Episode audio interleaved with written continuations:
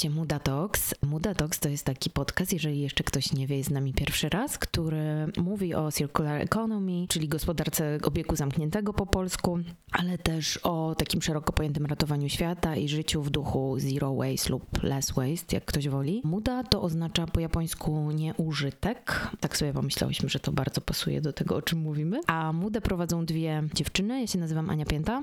A ja nazywam się Martyna Sztaba. Dzisiaj naszym gościem jest Paweł Bownik, który jest artystą wizualnym i to jest dosyć ciekawe, ponieważ wśród naszych gości właściwie jeszcze nie gościłyśmy nikogo z tego pola sztuk wizualnych. Paweł zajmuje się fotografią głównie, to jest takie główne medium, w którym się realizuje. Jego pracę można znaleźć w kolekcjach Fundacji m.in. Sztuki Polskiej Jęgie w Bibliotece Narodowej czy kolekcji Narodowej Galerii Sztuki Zachęta. Aktualnie wykłada też w łódzkiej szkole filmowej, gdzie zajmuje się oczywiście też fotografią. A przyczynkiem do tego spotkania jest wystawa, którą Paweł niedawno otworzył parę słów o tej wystawie. Jakbyś mógł nam powiedzieć parę szczegółów, to kiedy można ją zobaczyć, gdzie jest, jaki ma tytuł? Tytuł wystawy jest Kolory straconego czasu. Wystawa jest w Galerii BWA Warszawa w Warszawie i trwa do 16 listopada. A wystawa dotyczy straty. Dotyczy tego, co jest związane z przyspieszeniem wymierania gatunków, a w tym wypadku sięgnąłem po ptaki, które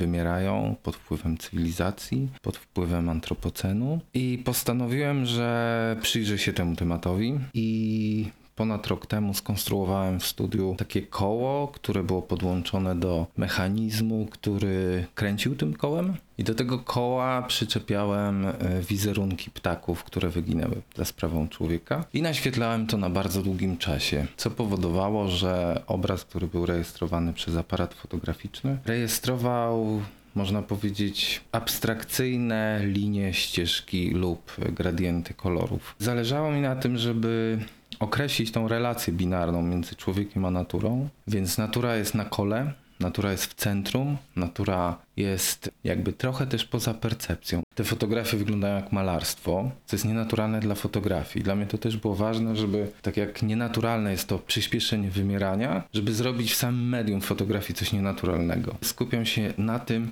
co jest pewnego rodzaju halucynacją, pewnego rodzaju nieważną rzeczą, no bo projektowanie cieni jest bez sensu w pewnym sensie. Jest też poza kołem, jest poza centrum. A na poziomie plastycznym i na poziomie chociażby koloru te cienie są szare lub ciemnoszare lub czarne są mniej ważne w stosunku do koloru, który jest bogatszy, ważniejszy. Dla mnie to jest też trochę o tym, że ten świat traci kolory po prostu przez to, że gatunki tak szybko wymierają. Ty powiedziałeś też ładną rzecz, że to jest dla ciebie gra pomiędzy abstrakcją, a tym, że świat umiera i konkretem tego, że dożyliśmy właśnie tego momentu. I powiedziałeś też jeszcze jedną ładną rzecz w którymś z wywiadów, że te straty następują tak szybko, że nie nadążamy nawet ich opłakiwać. Tak, i dlatego użyłem koloru. Okej. Okay bo uważam, że żyjemy w momencie przemian społecznych w szerokim sensie ekonomicznych, politycznych, w warstwie definiowania, czym jest ciało, czym jest płeć, definiowania w ogóle, że tak się wyrażę, obecności kobiet w świecie mężczyzn, ale także ekonomii czy polityki autorytetów. No i dochodzimy do tematu, może nawet najważniejszego, czyli do ekologii. Wydaje mi się, że pewne języki, pewne figury, pewna gramatyka w kulturze się nie sprawdza. W ogóle ten świat działał, przestał działać. Kultura też. Dla mnie to był taki punkt do tego, żeby sięgnąć po kolor, a nie po czerń. Jak y, robiłeś tą pracę, to ja cię pytałam, czy to są konkretne gatunki ptaków i jaki był klucz w ogóle doboru tego. I ty mówiłeś, że niektóre wyginęły dawno temu. Jak, tak. W jaki sposób ty zdecydowałeś, które gatunki ptaków y, wybrać? I dlaczego to na przykład nie były ssaki? Co za różnica? Ssaki zaraz wyginą. Też, tak. My też.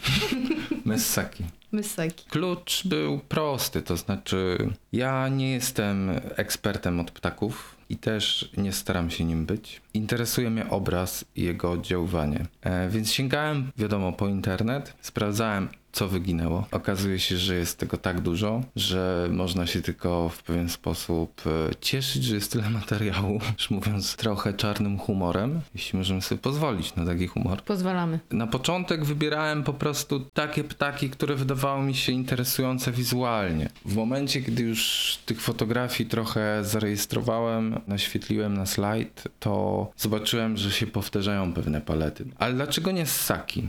A ptaki. Właśnie dlatego, że w kulturze ptaki mają zupełnie inną metaforę. Na przykład wszyscy wiemy, że ptak kojarzy się z wolnością, ptak kojarzy się z pewną tęsknotą za takim życiem idealnym, życiem, które jest uwolnione od wszystkiego jest zamknięty ptak na przykład w klatce, jest czymś strasznym kulturze. Czymś jest symbolem w ogóle jakby zduszenia, w ogóle tego, co po prostu chce żyć na własnych warunkach i nie podlegać czemuś z zewnątrz. I myślę, że ta metafora ptaka w klatce jest taka super bardzo silna, no bo oczywiście możemy powiedzieć, że zawsze tak postępowaliśmy. I dlatego sięgnąłem po ptaki, bo są poetyckie, bo każdy rozumie w ogóle, że strata takiego symbolu, takiej figury w naszej kulturze jest jednoznacznie odczytywana. Natomiast gdyby to były jakieś po prostu ciężko chodzące po ziemi ssaki, to myślę, że jest duże prawdopodobieństwo, że odczytywanie na poziomie emocjonalnym tego projektu byłoby różne. Natomiast w przypadku ptaków ono jest moim zdaniem konstans i jest y, bardzo podobne dla wszystkich. Stąd ptaki. Od razu przeskoczyliśmy do tego, z tego czym ten projekt jest, a jeszcze chciałabym wrócić do początku. Skąd w ogóle wziął się pomysł na ten projekt? Czy zainspirowało cię to, że ta świadomość w ogóle i ten język, ta narracja jakoś trafiła do szerokich mediów i to jakoś tak cię ośmieliło do tego, żeby zająć się tym tematem, czy miałeś to jakoś dużo wcześniej przemyślane? Wiesz co, ja nie mam niczego dużo wcześniej przemyślane, raczej jest to proces. Tak się składa, że trudno by mi było opowiadać o stracie w kontekście po prostu, nie wiem, tęsknoty za poprzednim systemem na przykład politycznym, tak? Gdzie 10 lat temu było to bardzo modne. Ja nie czuję się aktywistą. Nie czuję się osobą, która po prostu reaguje. Raczej czuję się osobą, której są bliskie zagadnienia klasyczne, ale w takim zaktualizowanym sensie. Trafiam na to, co jest mi po prostu bliskie. To, co w jakiś sposób y, dzisiaj działa na mnie. No bo nie da się robić sztuki bez takiego nastawienia, że coś cię dręczy. Nie jesteś aktywistą. Ja aktywizm traktuję jako troszeczkę taką figurę bardziej po prostu odpowiedzialną. E, wiesz, uczestnictwo w protestach jest jakiegoś rodzaju w ogóle zaangażowaniem, może nawet minim, e, minimalnie mówiąc obowiązkiem. Jeśli są jakieś treści, na których ci zależy, angażujesz się. Ale aktywizm to jest coś dalej. To jest już nieprzespana noc, to jest już sytuacja, w której nie jesteś w stanie do końca zjeść śniadania, bo musisz po prostu wybiec i wszystkim coś powiedzieć. Więc y, jest to jakaś figura wojownika, wojowniczki w takim sensie pozytywnym, używając tego słowa. Dlatego nie czuję się aktywistą. Czuję się osobą zaangażowaną w różne treści, uczestniczącą, ale myślę, że są osoby, do których pasuje to słowo. No, wiesz co, to jest w ogóle mm, ciekawe, co ty mówisz o tym aktywizmie, bo z tego wynika, że ja chyba też nią nie jestem, wiesz? W sensie to, że nie mogę przez to spać, no to nie czyni mnie żadną aktywistką. Myślę, że też formy tego aktywizmu po prostu w miarę upływu czasu i jakby środków przekazu, które nam doszły,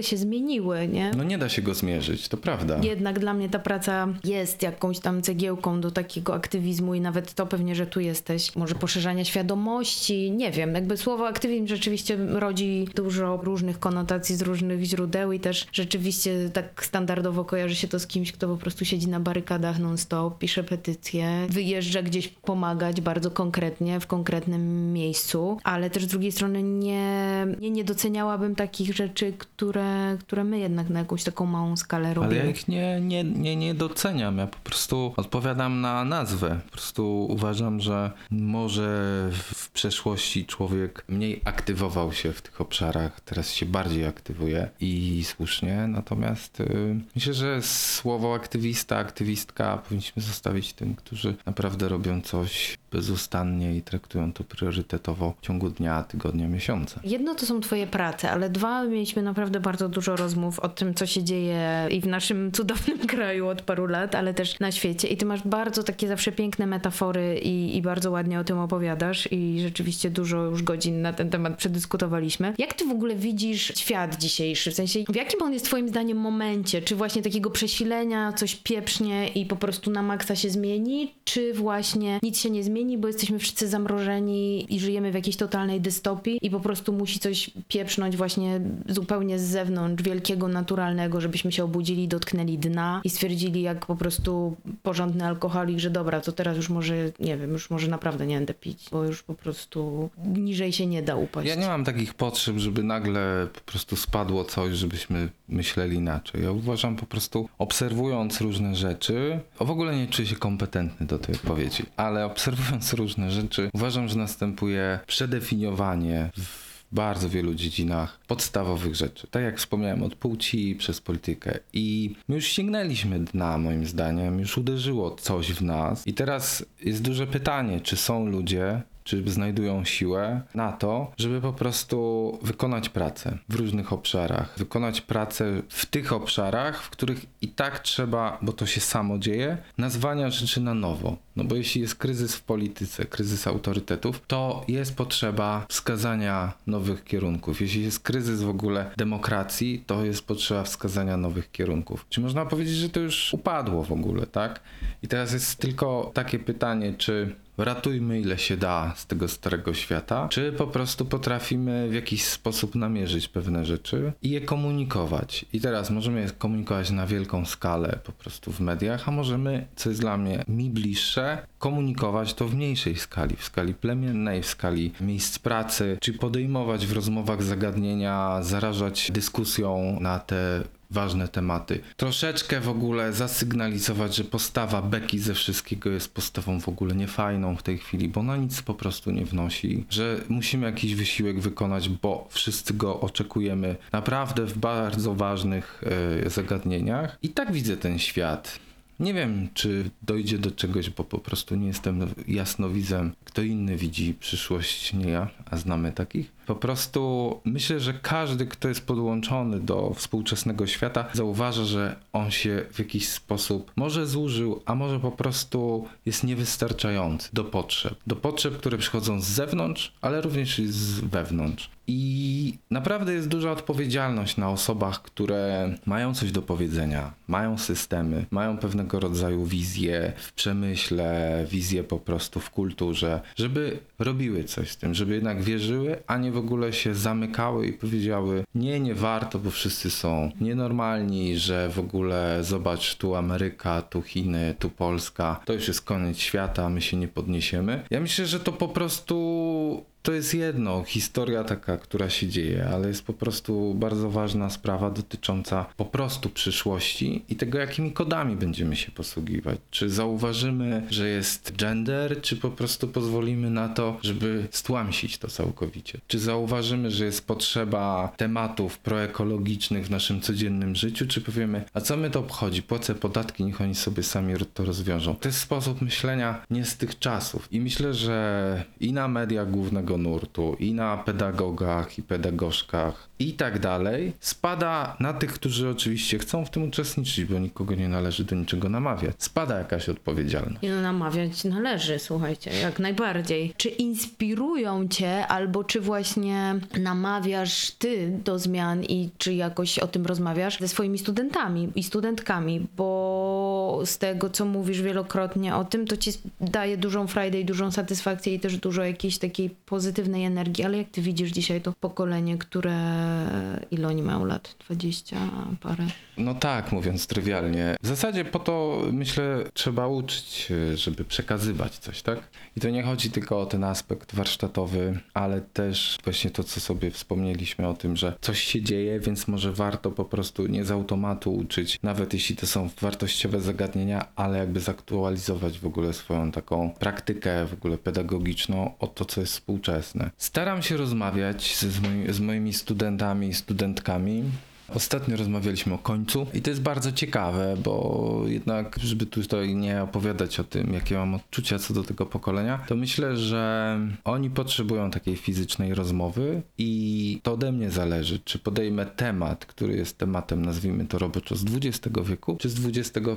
I tu widzę swoją odpowiedzialność. Oni chcą rozmawiać, a ode mnie wychodzi o czym. I uważam, że to jest dość ważna w tej chwili jakaś taka figura pedagogiczna, żeby aktualizować w ogóle te rutynowe zajęcia o te współczesne zagadnienia, poszerzać je o jakieś wczorajsze wręcz intuicyjne kierunki myślenia. Jeśli mogę, no to nawet na takim poziomie lokalnym na zajęciach namawiam studentów i studentki do tego, żeby jednak przychodzili na zajęcia z termosami, że nie ma potrzeby z wielu powodów, chociażby nawet ekonomicznych, płacić gdzieś, kiedy można się do tego przygotować. Tak samo w formie nawet nawet takich praktycznych zajęć wydaje mi się, że bardzo ważne jest, żeby zwracać uwagę na to, w jaki sposób bezmyślnie używamy chociażby sprzęt w studiu, że lampa, która ma 6000 W potrafi palić się 4 godziny. To się wydaje banalne, no ale jest taka potrzeba. Uważam, że mamy coś do przekazania młodym ludziom, bo już nie jesteśmy młodzi. I też niedługo będziemy już w kategorii straty i odejdziemy, więc może lepiej jeszcze coś mądrego po sobie zostawić. Który jest rocznik? 80? 77. Ja mam dostęp do młodych ludzi i uważam, że to, co w tej chwili spędzając z nimi długie, długie godziny w studiu czy na sali wykładowej im przekażę, może wpłynąć realnie na nich, tak? Od zakresu estetycznego, zagadnień ze sztuki, po taki po prostu czysto współczesno, kulturowo jakiś tam. Więc staram się podejmować te tematy i uważam, że to jest bardzo, bardzo ważne. I myślę, że patrząc na tych młodych ludzi, oni są super, super tym zainteresowani. Więc można zrobić ćwiczenie z zakresu po prostu takiego niekończącego się tematu na uczelniach artystycznych typu maska, a można... Boże, straszne. No ale to nadal będzie się bronić, no bo to jest jakaś figura po prostu. Natomiast wydaje mi się, że można to zaktualizować tak, żeby oprócz wykonywania przez studentów i studentki różnych czynności, które są ważne w procesie edukacji, to też po prostu zaktualizować to ćwiczenie o coś, co w ogóle te osoby interesuje i nie musi to być maska. To jest w ogóle dla mnie ciekawy temat, bo myślę, że dzisiaj żadna szkoła tego jeszcze nie ruszyła. O tym się nie mówi. Wyższa, artystyczna zwłaszcza i takiego właśnie bycia trochę bardziej eco-friendly i zużywania tego całego sprzętu i chemii No tak. przecież i tak dalej, i tak dalej. Chemii się już nie ogóle- używa. Okej, Rzadko. okej, bo wszystko jest cyfrowo, tak? To jest taka figura dla mnie w tej chwili bardzo ważna. To znaczy, że oprócz tego warsztatu głównego, który pozwala ci dobrze coś oświetlić, na przykład, ostro sfotografować, jest ta figura ekonomii. Ale takiego zużywania, bo ja na przykład pracuję na aparacie, który ma 25 lat. Na planie zdjęciowym robię bardzo, bardzo mało zdjęć. Staram się też o tym rozmawiać, to znaczy, że ta figura pracy zawodowej też podlega jakiejś dyskusji, bo jeśli się ciągle dąży do tego, żeby mieć najnowszy aparat, bo on coś daje, no to producenci dostarczają tych aparatów, które są kompletnie, kompletnie niepotrzebne, moim zdaniem. Na planie na zajęciach robi się jakieś niezliczone ilości fotografii, które trzeba przejrzeć, trzeba siedzieć przed komputerem, trzeba potem te dyski kupować i tak dalej, i tak dalej. Więc jak mówisz o tym, to też staram się to poruszać, że można mniej, można dłużej to mieć, nie trzeba myśleć kategorią nowości. To jest jakiś temat warty też podejmowania w sposób szerszy na uczelniach, żeby jednak tych e, przyszłych fotografów, fotografki uczyć takiego e, myślenia, które nie jest takim myśleniem, że kreuję za wszelką cenę, a ta cena jest po prostu konkretna, albo po prostu eksploatuję sprzęt i go zajeżdżam, albo po prostu generuję koszty, a za tym wiadomo, że idzie kolejne produkowanie kolejnych po prostu elementów, które są ci potrzebne, żeby to wszystko przechowywać i tak dalej. Więc od takiego prostego myślenia o tym, żeby wyłączyć lampę na planie i żeby się nie paliła, po taki właśnie sposób y,